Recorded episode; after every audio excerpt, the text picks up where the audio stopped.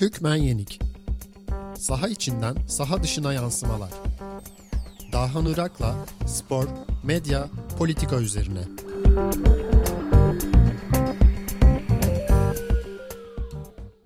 Hükmen Yenik'e hoş geldiniz. Ben Dahan Irak. Hükmen Yenik Podcast'in bu sezonunda sizinle sporun toplumsallığına ilişkin çeşitli konuları derinlemesine paylaşmaya çalıştık. Ee, bu bağlamda cinsiyet ayrımı, siyasallık, milliyetçilik gibi çeşitli meseleleri güncel örnekler üzerinden inceledik. Sezon sonuna gelmiş bulunuyoruz. Ee, bu seriyi bu zincirin belki de en önemli halkasıyla tamamlamak istiyorum bugün. Sınıfsallık.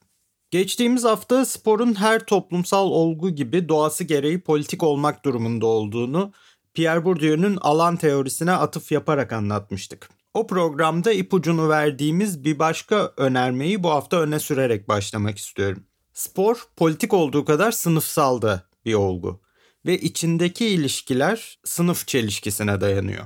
Bu nedenle spor tarihinden bahsederken bunu mutlaka diyalektiğe bağlı kalarak yapmak durumundayız.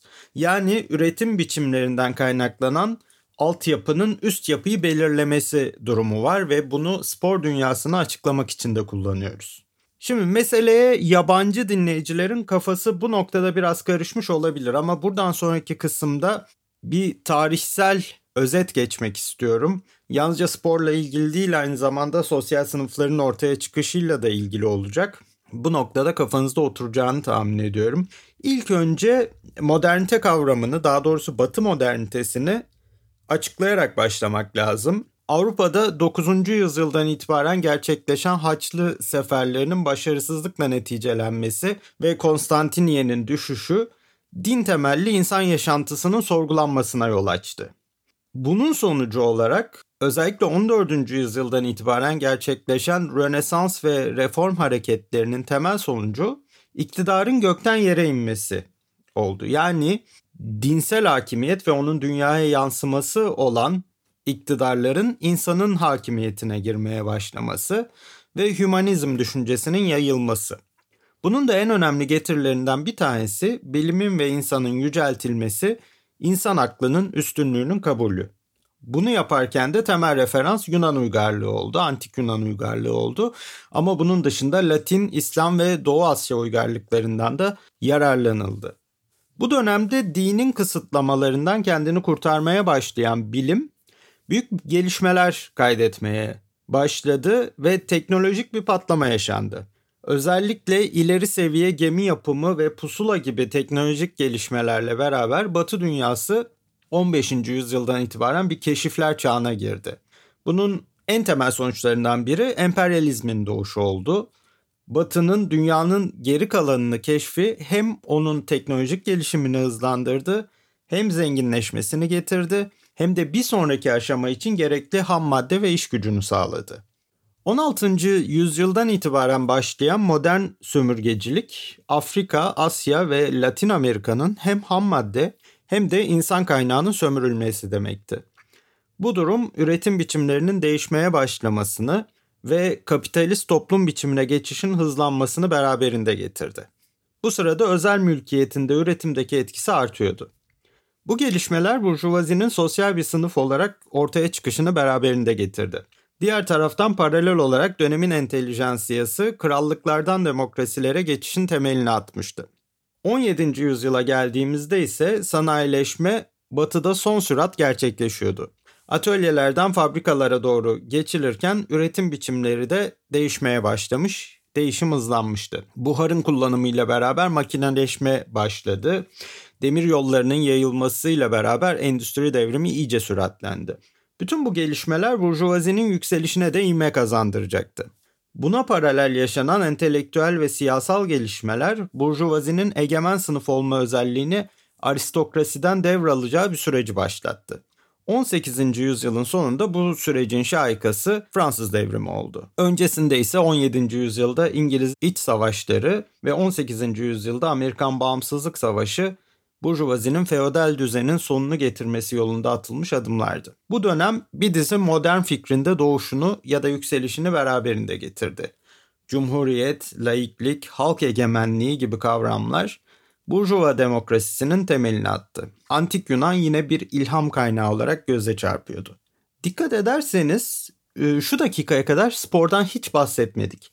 Ama modern sporun doğuşu tamamen şu ana kadar anlattığımız gelişmelerin içinde gizli. Modern sporun özellikle endüstri devriminin en hızlı yaşandığı Britanya'da doğuşunu iki kaynağa bağlayabiliriz. Bunlardan bir tanesi modernitenin ilhamını aldığı antik Yunan, diğeri ise feodal dönemde kırsallarda oynanan oyunlar. Antik Yunan özellikle atletizm ve jimnastiğin doğuşuna kaynaklık ederken takım oyunları kökünü kırsaldaki oyunlardan aldı.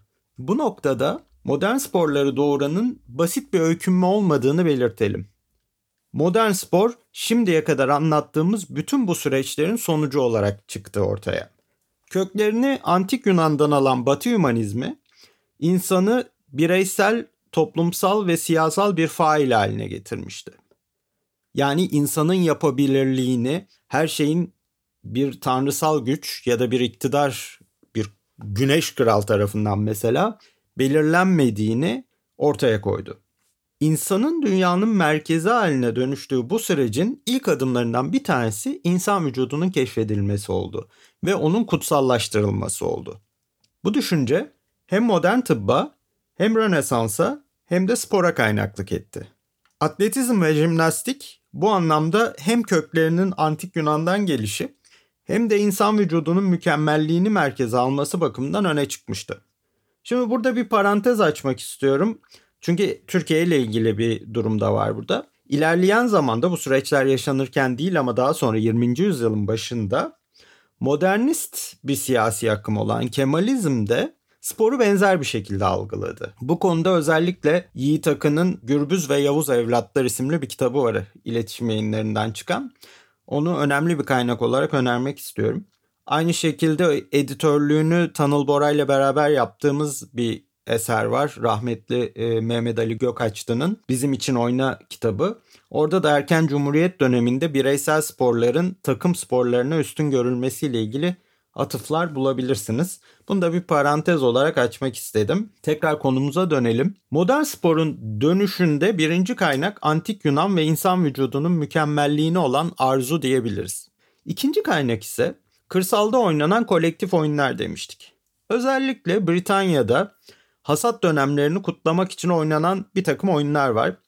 Bu oyunların modern sporlardan yüzyıllarca önce var olduğuna dair kanıtları kilise defterlerinde bulabiliyoruz. Bu oyunlar çoğu kez top benzeri materyaller içeriyor. Geniş çayırlarda fazla da bir kurala dayanmadan biraz itiş kakış şeklinde oynanıyordu. Bu oyunlar için futbol ve rugby gibi oyunların öncülü diyebiliriz. Bu oyunların spora dönüşmesi ise endüstri devrimiyle beraber şehirlerde artan iş gücü talebi ve üretimin tarımdan sanayiye kaymasıyla beraber kırsalda yaşanmaya başlanan işsizliğin sonucu oldu. Köylüler iş bulabilmek için şehre göçtüler ve bu oyunlarda onlarla beraber şehirlere geldi. Ancak işçi sınıfını meydana getirecek bu insanların şehirlerdeki çalışma koşulları bu oyunları köydeki gibi oynamalarını engelledi. Her şeyden önce ağır mesai saatleri ve dini faaliyetlere ayrılmış pazar günü dışında tatil gününün olmaması oyun oynamaya ne vakitlerinin ne de enerjilerinin olduğu bir koşul yarattı. Ayrıca şehirde köydeki gibi geniş çayırlar da yoktu. Bu durum iki önemli sonuca yol açtı. Birincisi yeni işçi sınıfı kendi geleneği olan oyunları burjuvaziye kaptırdı. İkincisi ise oyunlar şehir hayatının zaman ve mekan sınırlarına uygun olarak evrimleşti.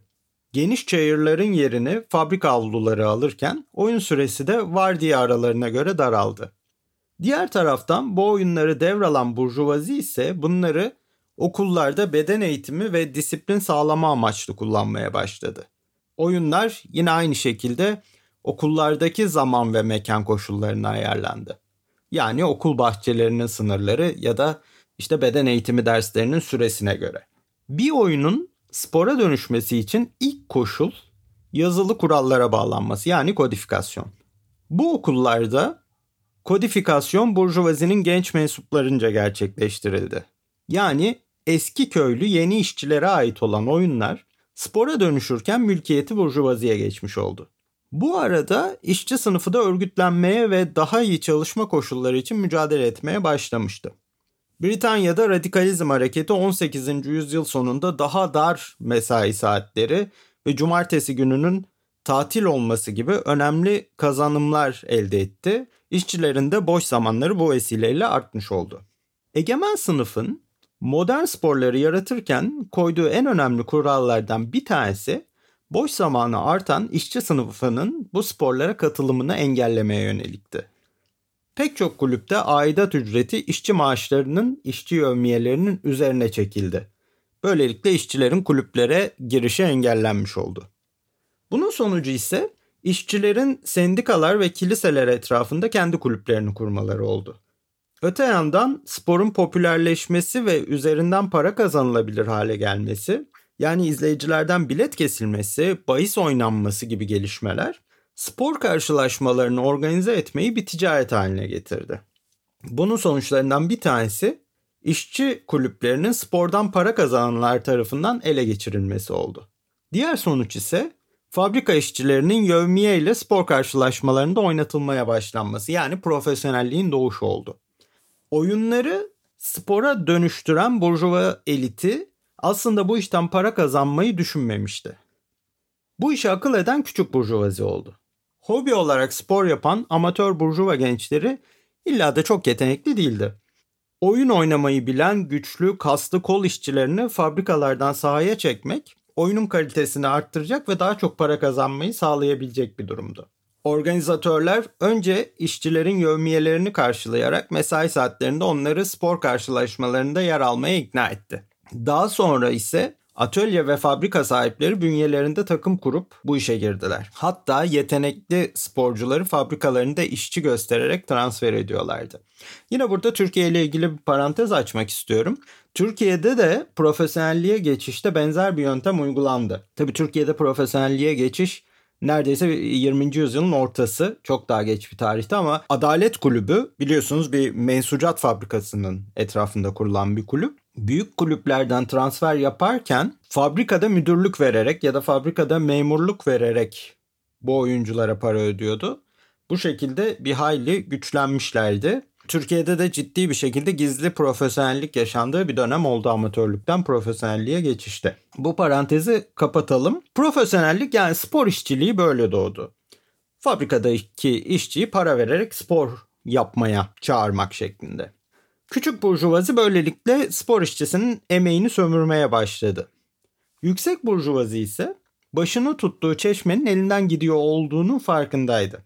Bunun sonucu olarak profesyonelliğe yasaklar getirmeye başladılar. Sporun yönetim birimleri hep bu sınıfın elinde.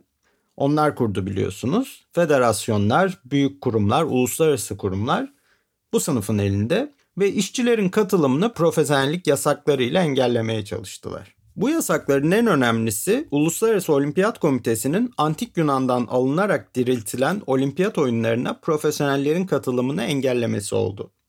Bu yasak 1992 yılına kadar yani neredeyse bir asır boyunca sürdü. 1992 Barcelona'da Dream Team'in katılımıyla kalktı bu yasak. Bu süre içerisinde yani neredeyse bir asırlık bu süre içerisinde sınıfsal bir kavram olan amatörlük adeta kutsal bir kavrama dönüştürüldü. Diğer taraftan popüler takım sporlarının ticarileşmesi hızlandıkça profesyonelliğin önünde çok fazla duramadılar. Spor tam anlamıyla bir iş koluna dönüştü. Şimdi dilerseniz meseleyi biraz toparlayalım. Modern sporun doğuşu burjuvazi ve işçi sınıfının doğuşuyla yaşıt. Dahası modern sporu doğuran süreçler sınıf çelişkisini doğuran süreçlerle aynı süreçler. Dolayısıyla sporu sınıfsallıktan ayırarak incelemek mümkün değil. Bugün profesyonel sporcuların çoğu dalda milyonlarca dolar kazanıyor olması bu sınıfsal çelişkilerin artık doğru olmadığını düşündürtebilir. Ama bu doğru değil. Bugün profesyonel sporcuların kamuoyu önündeki yıldızlar olmaları onların işçi olmalarını değiştirmiyor. Ama haklarını aramalarını çok kez engelliyor. Olimpiyat oyunları amatörlük ideali altında sponsorların ve Uluslararası Olimpiyat Komitesi'nin milyarlarca dolar kazandığı bir organizasyondan sporcuların pay almasını engelliyor mesela. Onların emeğini sömürüyor.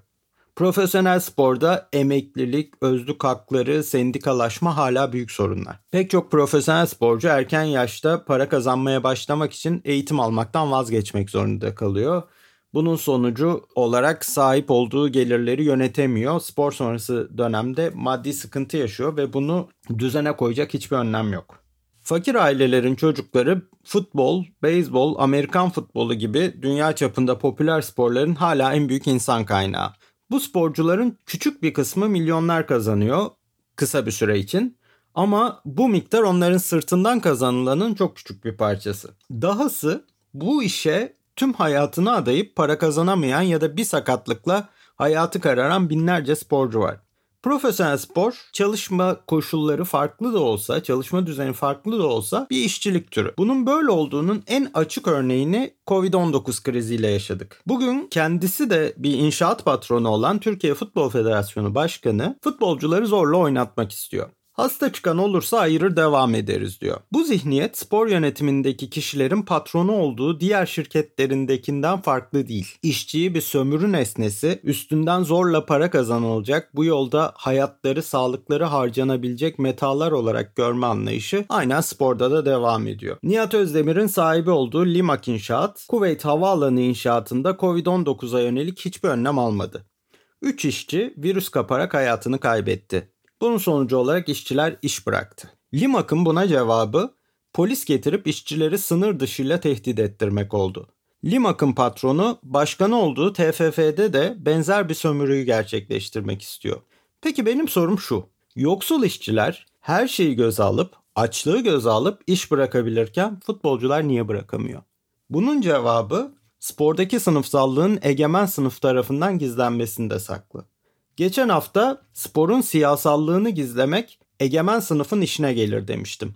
Bugün de sporun sınıfsallığı için aynı şeyi söylüyorum.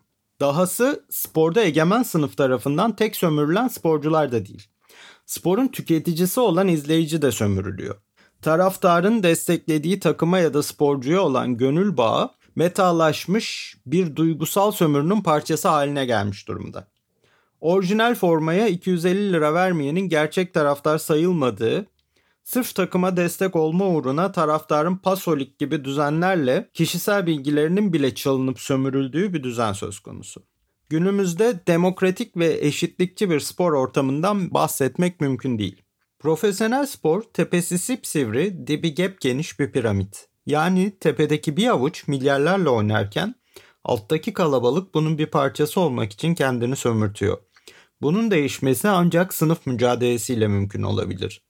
Bu nedenle sporun egemenleri için sporun sınıfsallığının gizlenmesi hayati önemde.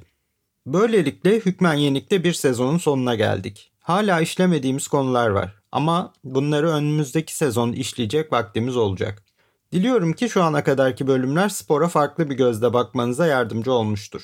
Eğer sporun toplumsallığı konusunda biraz olsun fikir verebilmişsek ne mutlu bize. Hükmen Yenik'te şimdilik bizden bu kadar. İlerleyen zamanda tekrar görüşmek dileğiyle. Hoşçakalın.